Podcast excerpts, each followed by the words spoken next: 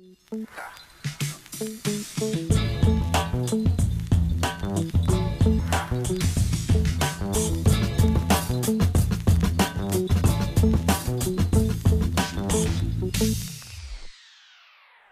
Всем привет! Это новый выпуск сносного подкаста. В студии я, Валя Маркова. А я Даша Боровикова. И сегодня в гостях у нас Аня Веленская, композитор, лектор, популяризатор классической музыки, редактор Союз композиторов, руководитель открытого музыкального лектория в Санкт-Петербурге и многое другое. Аня, здравствуй. Привет, девчонки. И начнем мы как раз говорить с музыкального лектория, открытого большого музыкального лектория, поправьте, если я не права. А, значит, и обсудим мы его с нескольких сторон. И первое, о чем хотелось бы поговорить, это о команде. Все мы знаем, что в любом деле, в любом классном проекте самое важное — это найти своих э, ребят, своих людей, с которыми ты будешь создавать что-то новое. И первый наш вопрос — как э, вы сформировали свою команду, как нашли и как работаете вместе? Не хочется вас разочаровывать, конечно. У нас практически нет команды в открытом музыкальном лектории, но, разумеется, это очень-очень важно. Короче, дело было так. Есть у нас Георгий Федоров, чьи лекции есть на YouTube-канале, такой чудесный, он такой высокий, добрый, ужасно добрый человек. И он в свое время очень увлекался тем, что он съездил на Тавриду. Это такая штука, знаете, где там еще и с Путиным они общались, с Владимиром Владимировичем. И, в общем, после этого он увлекся, написал несколько грантов, получил несколько грантов, грантов на молодежные образовательные проекты, в том числе маленький грантик на то, чего в Питере еще не было, на лекции про классическую музыку для студентов, то есть с целевой аудиторией очень молодой. Такие лекции не очень научным языком. До этого был музиторий филармонии классный, да, он до сих пор есть. Еще что-нибудь, еще что-нибудь. Ну, не так, что прям много, но для студентов не было. И он собрал, значит, нескольких лекторов, позвал меня в качестве лектора, хотя мы были особо не знакомы. И, в общем, так это все завертелось, закрутилось, и грант действовал всего полгода, после этого все должно было закончиться. Вот, а после этого я сказала, что-то мне так понравилось, ребят, такое важное дело, давайте-ка мы не будем его заканчивать. Все такие, ну, попробуй. Вот что-то такое было при этом, потому что денег нет, ничего нету, но ничего страшного. И в итоге я взяла под ручку Андрея Раутсона, который помогал с техническими всякими штуками и сказала, давай будем делать записи, давай будем делать видео, давай что-нибудь такое придумаем. И в итоге мы взяли еще вот Георгия, конечно, Федорова, и втроем куковали, лекции устраивали, пробовали еще народ брать лекции читать, но это дело очень трудное, и у нас толком и ничего не получилось. Так что сейчас мы вот э, втроем, но я делаю так, наверное, 80% всего. Андрей делает все 100% монтажа лекций, да, это очень важно, я бы без него не справилась. Вот, и Георгий сейчас у нас как э, такой, раньше он был руководитель, а сейчас он почетный отец-основатель, так у нас написано в группе ВКонтакте, и лектор. Поэтому, по сути, у нас три землекопа, но я рада, что вы думаете, что у нас такая команда, значит, нам удалось пустить вам пыль в глаза, и это прям бальзам на мою душу. Auchan. Да, видно, что это дело делается с огромной любовью и теплом, потому что заметно, как вам нравится в этом участвовать, как нравится это все организовывать. И тогда следующий вопрос вообще, что самое сложное в организации такого рода проекта? Может быть, это как раз поиск финансирования, с чем, например, сталкиваемся и мы тоже, или что-нибудь такое, поиск идей, например, поиск аудитории? Ну, давайте я поясню для тех, кто не все же подписаны на открытый музыкальный лекторий. Значит, что мы делаем? Мы делаем лекции, организовываем в Санкт-Петербурге, и вот с недавнего времени только в небольшом количестве еще городов вокруг. Сейчас будем чуть-чуть расширяться постепенно все. Мы пишем статьи с картинками, рисуем комиксы, все про композиторов, снимаем лекции, выкладываем на YouTube, и в итоге получается вот такая вот заварушка. То есть мы делаем разные материалы, чтобы люди слушали классическую музыку и в том числе изучали не классическую, как классическую. И это все вот распространяется на разные форматы. В основном мы ВКонтакте ну, немножко в Инстаграме, про который я время от времени зря забываю, и в Телеграме, вот там, и на Ютубе мы обитаем. А, в начале, когда кончился грант, я просто, я ничего не умела, ничего не знала. Я бегала по разным площадкам, которые я до этого где-то видела, какие-то, может, бары, лектории. Я везде приходила и говорила, «Хух, здрасте! Мы хотим у вас устроить лекции про классические музыки. Такие, такие, такие классные лекции, пожалуйста, пустите нас». И э, максимум, на что мы по финансовым условиям, значит, выторговывались, это на donation. Были даже площадки, которые говорили, забирайте себе целиком весь donation, donation. Donation получалось где-то около тысячи рублей за лекцию. Если очень было успешно, если кто-то один приходил и кидал еще и бумажку тысячу рублей, то получилось две тысячи рублей за лекцию или две с половиной. Вот, это было страшное богатство. Эти деньги мы делили пополам с Андреем, который снимал лекцию. То есть вот лектор получал половину-половину, получал видеооператор, который приходил, таскал камеру, штатив, и потом все это дело долго и интересно монтировал, что было здорово. С этим сложности особо не было, потому что у меня никогда не было галочки в голове, что меня хочется с этого денег иметь. Это всегда было в качестве хобби. У меня были работы помимо этого. А, сложности, у меня были немножко моральные сложности с тем, чтобы прийти в кучу площадок, которые я не знаю, и сказать, а можно мы тут у вас что-нибудь устроим? Ну, вот кто-то сразу говорил, мне нельзя, кто-то говорил, ну да, давайте попробуем. Потом выяснялось, что там не нравится, неудобно. Очень психологически трудно, когда ты переживаешь, что мало людей записалось на лекцию. Мы когда только начинали, вот года три назад, вот, было несколько случаев, когда на лекцию приходили там пять человек. Это очень психологически трудно. Ну, сейчас уже такого никак не было, но я как вспомню, так вздрогну. Ты думаешь, наверное, что-то не так, наверное, тема неинтересная, наверное, там, короче, все не так. А с поиском аудитории трудностей особо не было, потому что мы делали так, мы старались, чтобы у нас был какой-нибудь один хотя бы пост за неделю, такой бомбически интересный. И я прямо сразу знала, что у него будут три поста, и группа у нас всегда росла особо без денег ни на какой таргет сама, и люди просто охотно приходили, так что с этим все тьфу-тьфу, слава богу. Ну, как-то надо было обрасти техникой, там, что, камеру купить, петлицу купить, рекордер у кого-то отжать, как я помню, мы его не покупали, вот, что-то еще, в общем, короче, вот такие штуки. Но как мы это все купили, так мы больше об этом все мы и не паримся, у нас все есть. Так что грустно или даже наоборот хорошо, но как-то трудностей не было замечено, наверное, потому что денег нам было не надо. Раз ты заговорила про аудиторию, расскажи, кем она вообще в основном у тебя представлена. Я так поняла, много э, слушателей, которые приходят не один раз, э, и вот ты как-то с ними даже во время лекции, которые на Ютубе выложены, общаешься, значит, уже даже по именам некоторых знаешь. Кстати, есть, да, есть такой это, плотный костяк, но это не так много человек. Я бы сказала, что вот есть 10 человек, которые я, которых я регулярно вижу. То есть я их замечаю, их аватарки, когда там, типа, кто-то лайкает публикацию, я вижу их в зале, они все со мной здороваются, естественно, мы там с кем-то уже знакомимся. Я стараюсь, там, если человек очень активно во время лекции как-то участвует, я всегда спрашиваю, вас как зовут там? Вот, и в следующий раз я этого человека запомню, я уже там могу к нему обращаться по имени. А так, вот на самом деле я была удивлена, последние несколько лекций я вела, вот сейчас на новой сцене Александринки. Один раз у меня же была травма. Пришли, э, одну неделю все пришли, а на вторую была смежная тема, похожая. Там части материала я решила не повторять. Пришли все другие, 50 человек, другие! Я такая, да что же вы пришли-то другие? Я тут это, не могу повторять прошлую лекцию. Ну вот, но это было, конечно, и радостно, и так, непонятно, почему так. Это в основном вот сейчас аудитория, мне кажется, вообще сильно омолодилась. То есть э, раньше, вот еще пару лет назад, я бы сказала, что наша аудитория это люди примерно 30 лет, а, те, которые такие очень, как сказать, хочется их всех похвалить, конечно же, все мои родные, ну, я не знаю, короче, это люди разных-разных профессий, которые чувствуют уже к 30 годам, что они хотели бы знать кое-что еще, что помогает им в жизни. Потому что я обычно рассказываю, как музыкой пользоваться, то есть как бы как можно с помощью нее решать психологические проблемы, да, без всяких там научностей, да, ну, типа, как это работает. И вот это в основном приходили люди, да, которые уже к этому осознанно пришли. Сейчас что-то на лекциях всем как-то по 20, ну, не всем, но очень многим. Смотрю, приходят чудные зумеры в толстовках, что-то сидят им я думаю, господи боже, им интересно про метамодерн и постмодерн, вау! И даже как-то так, не знаю, непривычно, необычно и большая ответственность. Но у нас всегда очень молодая аудитория. Всегда есть там, например, один-два человека в зале из э, зрелой аудитории. Вот кто-нибудь даже приходит иногда из профессоров или еще кто-то, кто хочет просто посмотреть на новый взгляд, скажем, да.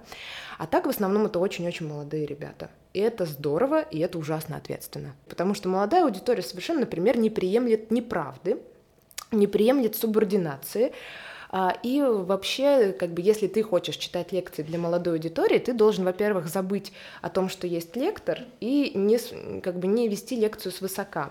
А сразу же это убирает все психологические защиты, которые ты склонен выстраивать. Например, о боже, если вдруг кто-то в зале спросил тебя вопрос, а ты не знаешь на него ответ, или не знаешь толком.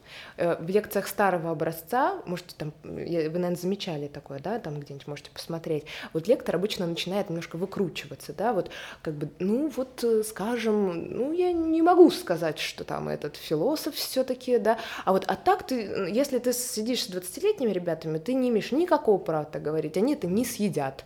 Ты говоришь, я не знаю, Типа, ну я могу вам попробовать там от себя сказать, как я думаю. Все сразу расслабляются, думают, больше тебе доверяют. Поэтому я поэтому сказала, что это ужасно ответственно. Это намного сложнее, чем вести лекцию старого образца для людей 40 лет, например, которые в профессии, потому что им можно немножко авторитету подбавить, так разогнать. Ну, понятно, да. Но вот э, с аудиторией ты как бы не можешь скорее выбирать, тебе приходят разные люди. А как ты темы подбираешь лекций своих? Ой, я вообще такая балда. Я просто читаю то, о чем мне интересно. Но и в 20% случаев я читаю о том, о чем просит площадка. Чаще всего новые площадки, там в разных городах, например, других, там где-нибудь в Перми, сейчас мы в Калининград поедем, в Петрозаводск, просят первую лекцию, если это цикл, например, как там слушать классическую музыку, как она появилась, то есть такую общую, правильно, чтобы люди могли за полтора часа понять более-менее все в общей конве.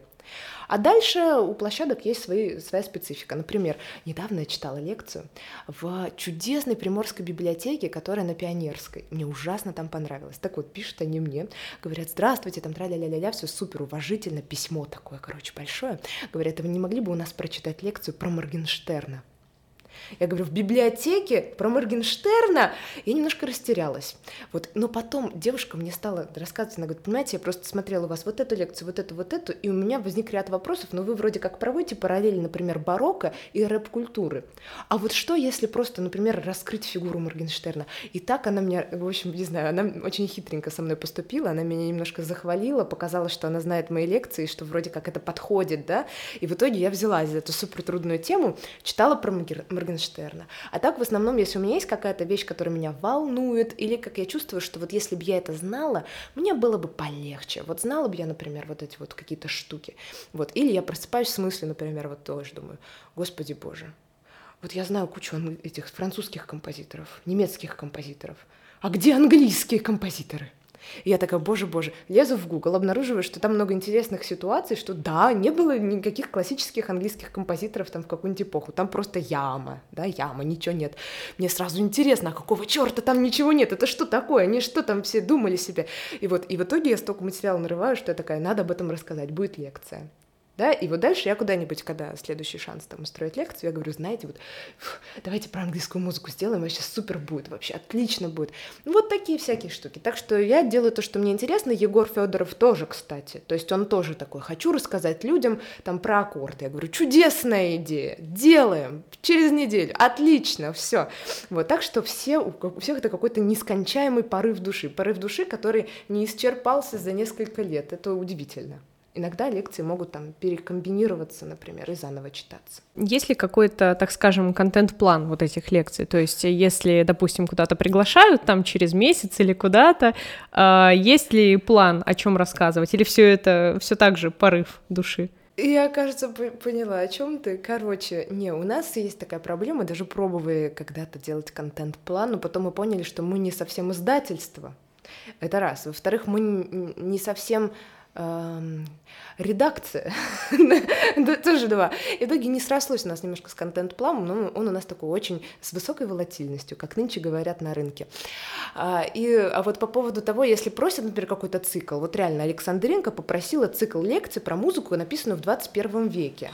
И вот, они говорят, вы, вот у нас такой запрос, вы нам, пожалуйста, представьте, ну, раз это организация, мы относительно недавно прям так с организациями, да, то им нужно же у себя там, у них же куча всего, там, на выкладка на сайт, копирайтеры, что-то там должен навертеть дизайнер, в общем, у них же тоже очень много народу, все им надо делать заранее, согласовывать там что-то. Поэтому они говорят, вот у нас такой запрос, пожалуйста, сделайте темы. И они никогда не лезут в эти темы, да, потому что доверяют, видят, что все хорошо. Вот, и ты просто просто предоставляешь список тем, я иногда попадаюсь, короче. Я такая думаю, сразу накидываю то, что мне было бы интересно. Я такая, о, супер, и про это, и надо про это, и про это. И потом, когда все утверждено прекрасно, ты сидишь счастливый и такой, черт, теперь мне надо про все это рассказать. Ужас, ужас! И, короче, сидишь и делаешь, ну, это тоже полезно, да, такая тренировка. А, с недавнего времени у нас есть план хотя бы на месяц вперед. Раньше не всегда так было. В доковидную эпоху у нас иногда, там, мы за две недели решали про лекцию и выкладывали где-то за 10 дней анонс. Вот как-то так, все было очень на живой нитке. И это хорошо было. Ну, разве что в начале у нас был... Ну, короче, вы поняли, да? В основном ск- скорее нет, чем да. Опять же, получается какой-то порыв души. Странно. Ну, это неплохо, мне кажется. Действовать как хочется — это один из самых приятных способов жить. Мы хотели э, спросить еще касаемо вот твоих иллюстраций. А, ты говоришь, что дизайнеры иногда участвуют в выкладывании постов, связанных с тобой, вот, например, в каких-то организациях, они никак не лезут в твои э, картинки, в твои презентации? Как ты сама создаешь их? Мои иллюстрации, мне кажется, это небольшой отсев той аудитории, которой это реально не очень подойдет. Я рисую, короче, я рисую всех композиторов в немножко таком комиксовом стиле, я не знаю, как это сказать, да. Вот иногда я рисую из них такие мемчики, потому что мемы в интернете иногда бывают жестковаты, иногда бывают матерные, да, это не всегда подходит на большую аудиторию, поэтому некоторые мемы иногда хочется самим нарисовать. И вот и мне, я таким образом поддерживаю стиль всей лекции. То есть мне важно, чтобы все картинки, у меня я дичайший визуал, мне это все очень важно. Цвета картинки, чтобы палитра была единая, чтобы это стиль как-то передавал. В общем, я на этом очень замученная. И смысл в том, что те люди, которые хотят устраивать лекции, например, для специалистов, да, уже там, например, более взрослого поколения, для них эти картинки не очень подходят, например. Они их видят, и они как бы, вот у нас получается такое заранее взаимопонимание. Они меня и не позовут никуда, например. А те люди, которым это подходит, нет, конечно, они вообще никуда не лезут. Все обычно в диком восторге, все говорят, скинь, пожалуйста, свои картинки нам для сайта пачкой, да, мы как-то их, наоборот, ими оформим, да, чтобы это самое. Я имела в виду дизайн, это как и больше дизайн сайта, да, то есть там все оформления афиш, например, да, есть же определенные эти правила афиш, я не оформляю. А так вообще здорово, да, я очень много времени трачу на эти безумные иллюстрации, но без этого мне вообще никак. Потому что иногда фотографии композитора, например, для меня не передают передают какой-то основной детали, основной сути. Вот ты такой смотришь, например, ну, дяденька, ну, дяденька. А мне нужно, чтобы люди сразу как-то его запомнили, почувствовали. Ты, например, берешь, делаешь ему, там, не знаю, красную рубашку, или там, не знаю, какие-нибудь особенные брови, потому что он был суровый, да, или какую-то еще деталь в лице. И это сразу показывает его характер, или рисуешь его с его атрибутами какими-то важными, да, и те, кто визуалы, тоже сразу это запоминают. Поэтому иллюстрация это супер важно, то, что они в таком расслабленном, я бы сказала, стиле, для меня это тоже важно, потому что ну, понимаете, классическая музыка, там эти бесконечные портреты, все такое, да, действительно заумное. Вот, а в виде иллюстрации у людей сначала случается когнитивный диссонанс. То есть вроде как все очень серьезно, классическая музыка, а вроде бы как, смотрите, как э, почти комикс, да, и все сначала ничего не понимают, потом начинают хихикать, потом еще и этот пик проходит, все вообще расслабляются, понимают, что это то, что вот вокруг, да, это то, что вот прям сегодня. То есть для меня это важный психологический посыл, поэтому я работаю только с моими иллюстрациями. А вот касаемо еще иллюстраций, хотела спросить. Э, есть такая штука, как э, синестезия, но в рамках музыки называется цветовой слух. Ну, одно из проявлений синестезии — это цветовой слух. И вот ты некоторые иллюстрации делаешь к музыке, раскладывая по аккордам на определенные формы, фигуры цвета определенного. Ты как это делаешь? Ты вот как-то осознанно подходишь, ну, там, например, что красный — это теплый, вот тут теплый аккорд, поэтому он будет красным квадратом? Или это вот как-то по ощущениям, именно ближе именно к цветовому слуху? Хороший вопрос. Не, на самом деле я делаю это больше по правилам инфографики, так что ты права, да, что вот теплый аккорд он красный, да, какой-то менее теплый желтый, переходный, да, там ля-ля, вот какой-нибудь разные оттенки синего, если это яркий какой-нибудь аккорд из классицизма, вот он синий, а если это, например, блюз, то он какой? Ну, конечно, он такой серо-голубой, да, он такой более мягкий. Людям это все очень интуитивно понятно. У меня э, как бы достаточно сильная синестезия, но она идет на ощущение тональности. То есть у меня нет такого, что какие-то там, я не знаю, аккорды окрашиваются определенными цветами, именно единицы музыки. У меня скорее, если она идет потоком, у меня начинаются какие-то эти вот галлюцинации, как у многих, почти у всех они, да, не, не почти у всех, но вы поняли, у всех в разной степени эта синестезия со звуком есть, да, мы все равно его как-то представляем. Но в лекциях я это так достаточно редко использую. Ну, то есть я так, если мне нужно там субъективно выбрать какой-нибудь там, а, вот, пускай будет такой, вот я так вижу, потому что я лектор, ха-ха-ха. Но в целом я стараюсь делать это так, чтобы, был, чтобы зрителю и слушателю было понятно, почему синий кубик, что он здесь забыл, да, и обычно всем понятно, как-то никто особо пока не жаловался. Так что, да, хороший вопрос, это такая вот штука, надо прорисовывать музыку, как мне кажется. Раз мы заговорили про синестезии, про понимание музыки, как вообще вот ты себя в роли композитора чувствуешь, создателя музыки, как ты создаешь свои произведения? Поняла. Во-первых, я пишу музыку крайне редко, потому что я сугубо человек метамодерна. Сейчас музыки настолько много, что хороший композитор должен максимально не писать музыку, оттягивать этот момент. То есть даже запрещать себе в чем-то писать музыку. Да? Вот э, в среднем, если вы пишете музыку раз в год, то это уже хорошо. То есть как бы это уже достаточно редко для того, чтобы быть композитором. Вот такой парадокс. Вот мне кажется, что так. И тогда ты успеваешь рефлексировать события своей жизни и свои чувства, и как-то вот больше наблюдать, больше это про жизнь становится. Ну вот, то есть я... Мне повезло в том плане, что я не композитор-ремесленник, что я этим не зарабатываю. И мне кажется, как-то подсознательно я, несмотря на то, что я как-то пошла в консерваторию, поступила на этот композиторский, мне кажется, подсознательно никогда и не хотела, чтобы это становилось моей профессией. Иначе мне никак не объяснить вот эти бессмысленные действия в моей жизни. То есть у меня всегда всегда вот к этому было такое отношение. Потому что я чувствую, что я из тех людей, которые вот мне надо редко и мало, иначе я прям сильно выгораю относительно музыки. Пишу я ее по-разному, потому что когда ты пишешь музыку раз в год, у тебя за год полностью меняется ощущение того, что нужно тебе, что нужно зрителю, что нужно вообще делать со звуком сейчас. Я люблю акустические инструменты, и у меня всегда, вот я как думаю, у меня, наверное, пошло сильно наоборот к упрощению. То есть в училище я училась писать музыку для оркестра, как и всех 16-летних, меня это страшнюче увлекало. Я писала квартеты, сонаты, потому что большая форма, очень интересно, как это здорово. Вот коллаборировать с какими-то инструменталистами, тусоваться, дружить, ура! Вот, еще хороший способ, например, если ты в кого-то влюблен, ты можешь написать музыку для дуэта, да, то есть как бы сам играть на своем инструменте, а поиграть со мной, да, хороший способ. И потом я написала музыку для оркестра, у меня такой гештальт был, то есть как здорово, и меня даже там исполнили в этой Мариинке, я ходила такая гордая, вот там все, мама довольна, да, особенно как у нас у всех мамы довольны, а потом уже вот, вот последние два года я писала музыку все проще и проще, потому что я заметила за собой, что я-то слушаю минимализм. Мне никак в жизни не помогает сейчас моя сонатная форма в соль диез миноре, да. Вот мне хочется именно наслаждения паттерном, наслаждением звуком, вот чем-то таким.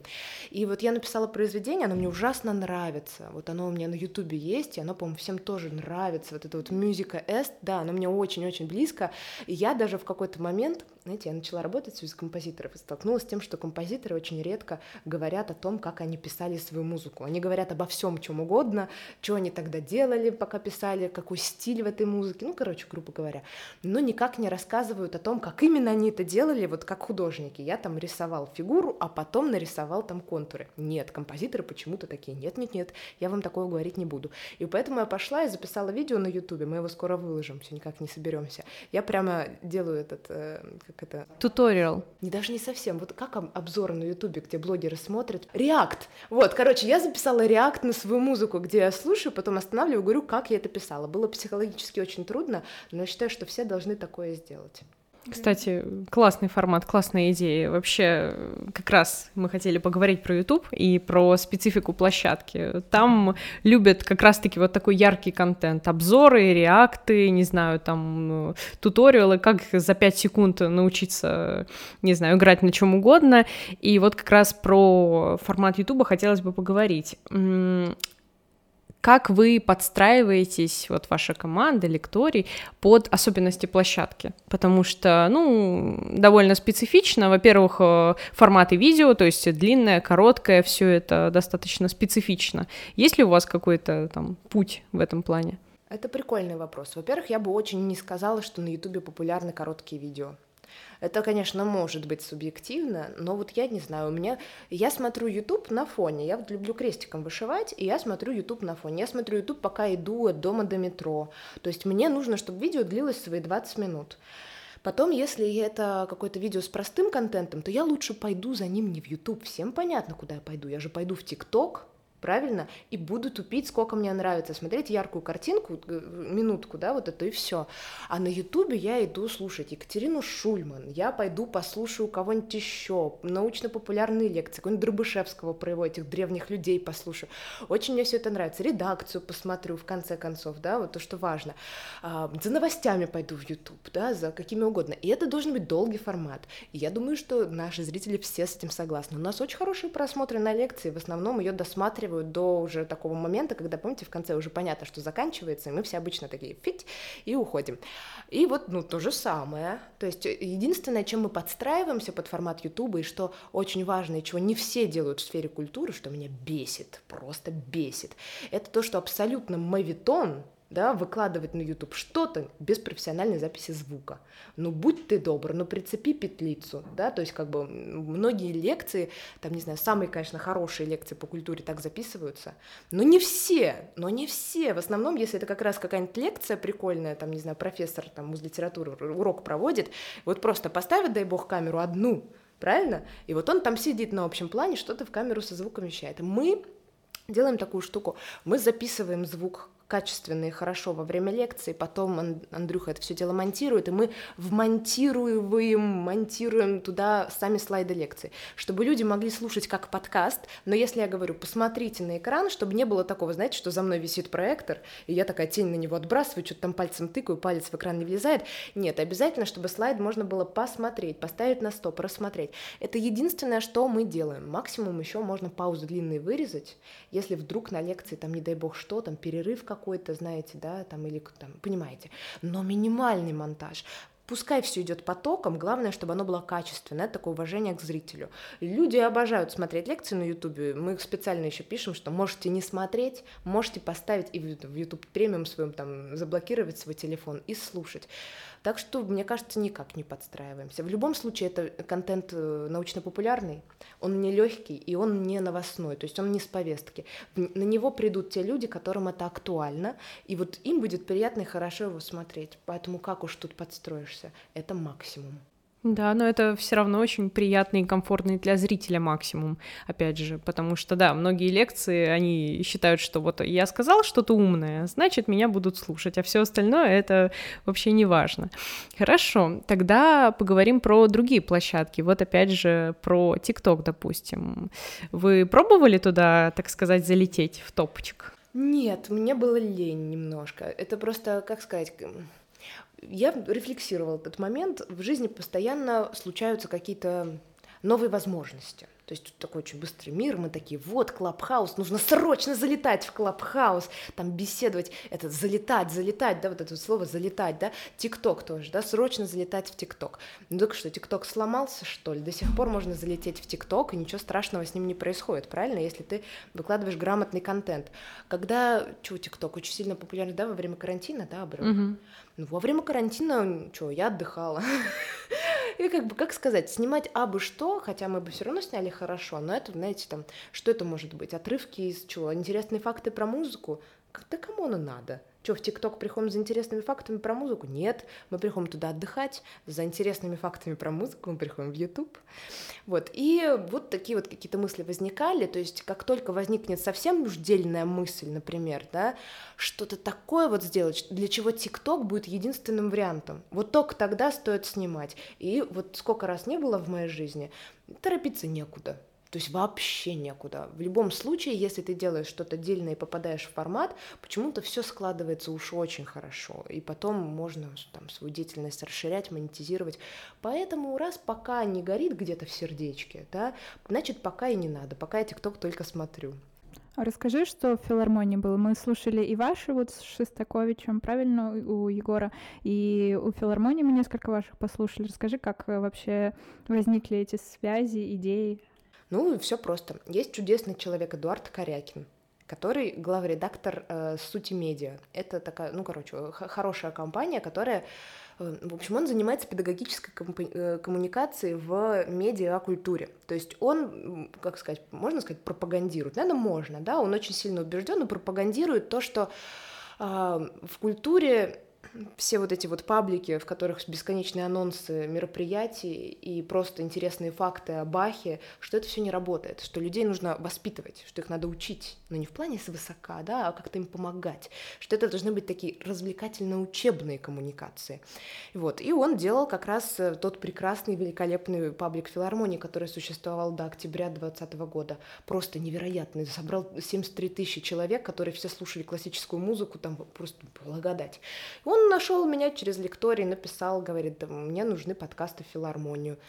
И мы с ним встретились. Сначала мы первые подкасты, как я такая, ну хорошо, раз надо. То есть у меня даже не возникла мысль в голове, что надо там денег за это просить или еще чего-то. Я такая, я балда. Я такая, ну раз надо, окей. Вот. И мы как-то вроде нашли коннект, записали эти подкасты, потом все легче и легче пошло, что-то нащупалось. Я с большим удовольствием делала эти подкасты. Просто, по-моему, подкасты филармонии — это шедевр, это очень, очень хорошие маленькие подкасты. И вот, и потом там случился большой казус нехороший, вот, и в филармонии поменяли команду, ну, там неважно, там разные причины, в том числе такие, которые не хочется обсуждать, что мы хорошо сидим, так говорится. А, и в итоге после этого большого скандала Эдуарду написали сразу несколько культурных учреждений, и его украл к себе союз композиторов, и меня, соответственно, тоже, потому что в тот момент я уже работала, уже работала на Эдуарда, уже работала в сути медиа, то есть так постепенно туда влилась. И теперь теперь я работаю редактором Союза композиторов, вот записываю туда подкасты. Вот сегодня выйдет подкаст про то, как композиторы деньги зарабатывают, академические. Ладно, если эстрадные, да, там, наверное, они деньги как-то зарабатывают, а вот академические.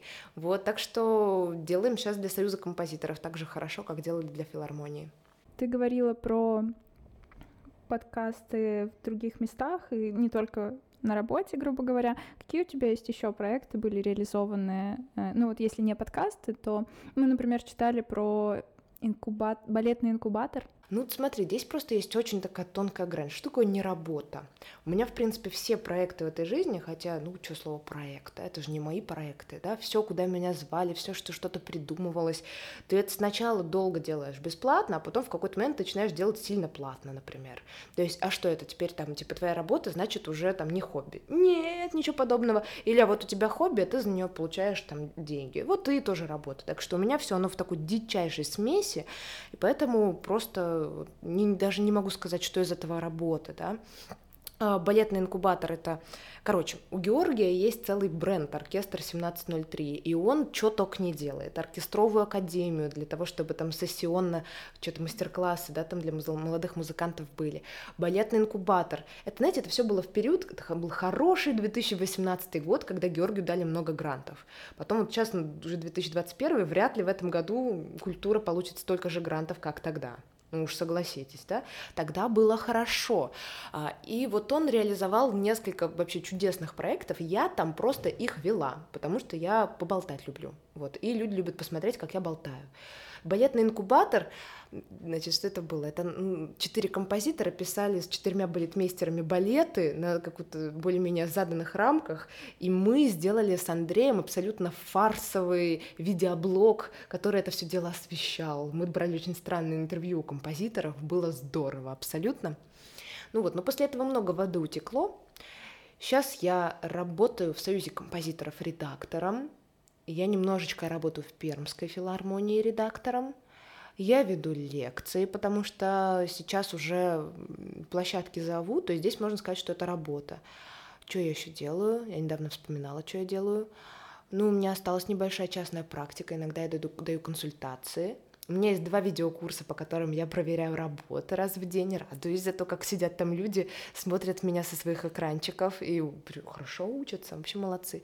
И вот и с мая я буду вести курс синхронизации. Это в Москве есть такая штука, там такие лекции, онлайн-вебинар, очень большая такая площадка.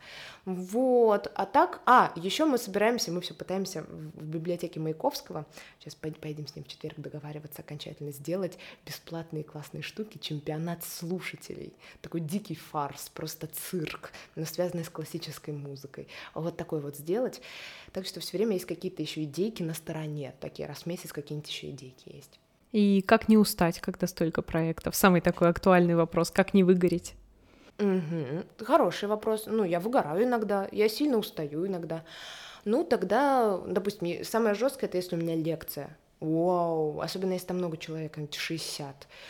Вот, тогда ты просто очень, во-первых, ты ее готовишь за ночь до лекции, тебе кажется, что все не так, все надо доделать, ты мало спишь очень, утром просыпаешься пораньше, потому что уже тревога какая-то пошла, весь день мало ешь, потому что тревожно, да, ты весь на кортизольчике своем такой, да, вот как попей кортизолу, как в меме. Потом вечером ты ведешь лекцию, ты счастлив, харизматичен, а, абсолютно весел. После этого у тебя страшный серотониновый подъем до двух часов или трех ночи, ты не можешь ничего делать. Ну и после этого ты точно знаешь, что на следующий день ты спишь. Ты спишь, и до 13 часов никто не умрет, если ты не возьмешь свой телефон в руки. Я просыпаюсь, я пью много кофе, ем вредную еду, ну, не очень вредную, но так, смотрю ТикТок, лежу снова, короче, вот это вот все, то есть я прям такая, у меня отходы, вот реально, я отхожу сегодня, к вечеру я немножечко того. А так я бы сказала, ну, как бы, что вот эти вот общие слова говорить, держать баланс между работой, э, это все не работает. Мне кажется, что время от времени нужно наплевательски относиться к работе и очень сильно себя хвалить говорить, я вот, не знаю, я такой молодец сегодня, поэтому я сейчас не буду начинать работу на завтра, а буду весь день, э, весь вечер бездельничать. Или я такой молодец, что я возьму себе два дня отпуска. Я, я так достоин этого. Короче, э, и еще мне помогает, у меня, мы с психологом разговаривали, есть страх смерти, как и у всех, вот, и поэтому, если я сильно зарабатываюсь, я говорю себе, если ты будешь так много работать и мало спать, ты рано умрешь. И тогда все получат мало лекций. Это ты что, кому это надо? Что думаешь, это добро, что ли, для слушателей? Ты нет, нет, не добро. И тогда я как-то себя приструниваю немножко этой жесткой мыслью, что вообще-то надо отдыхать, чтобы долго, счастливо жить. Да, у нас э, в каждом подкасте все заканчивается коротеньким блицом из э, глупых вопросов.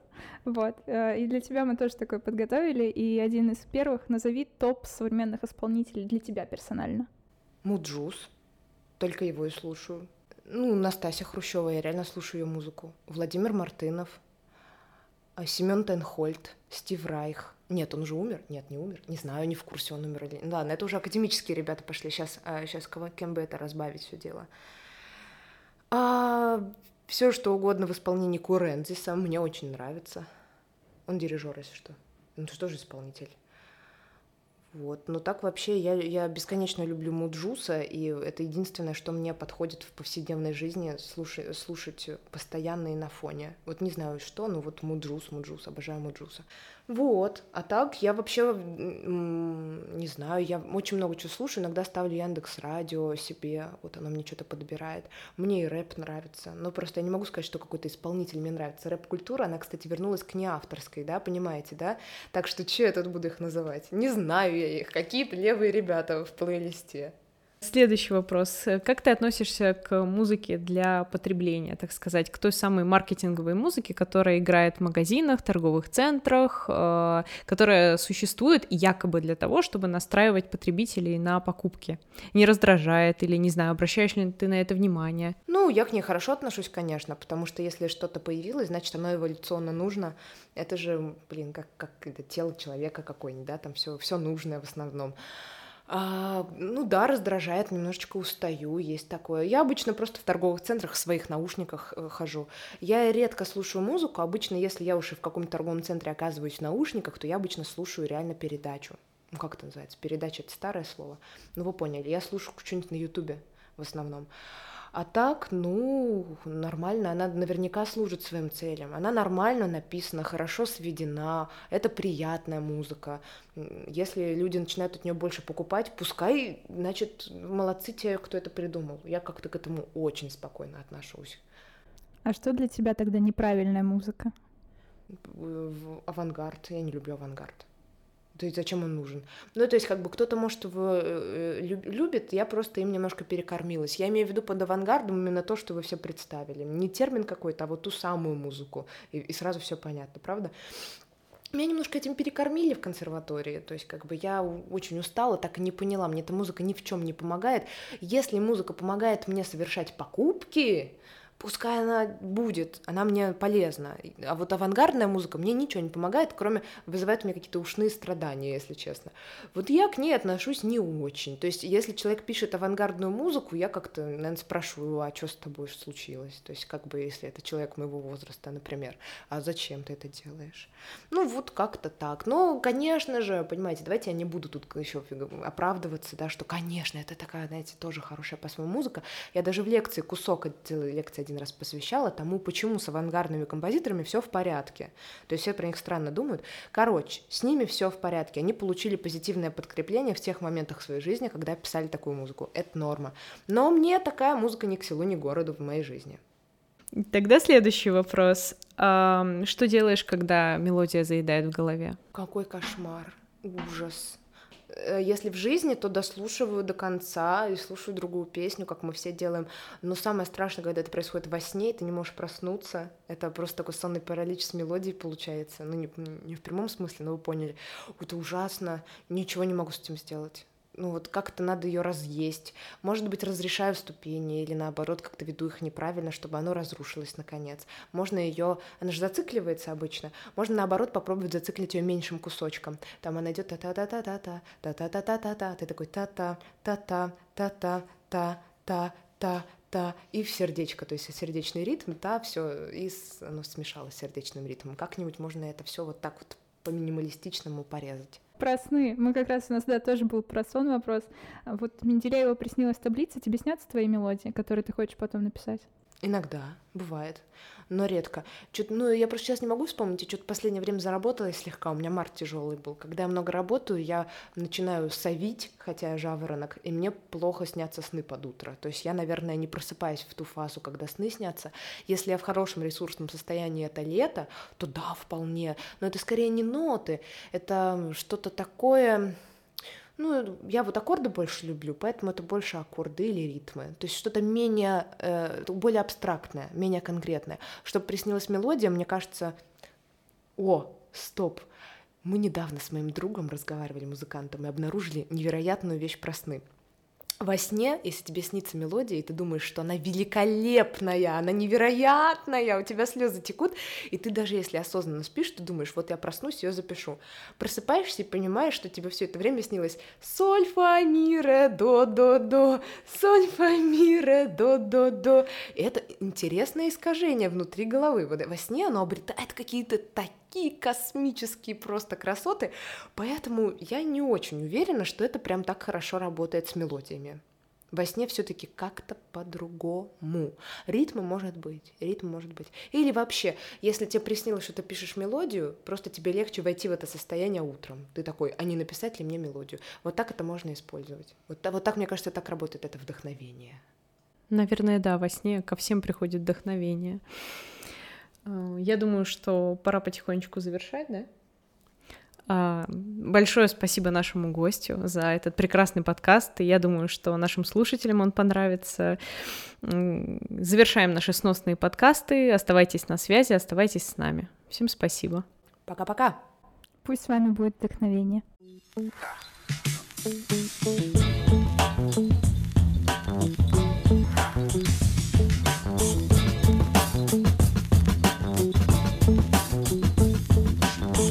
Thank you.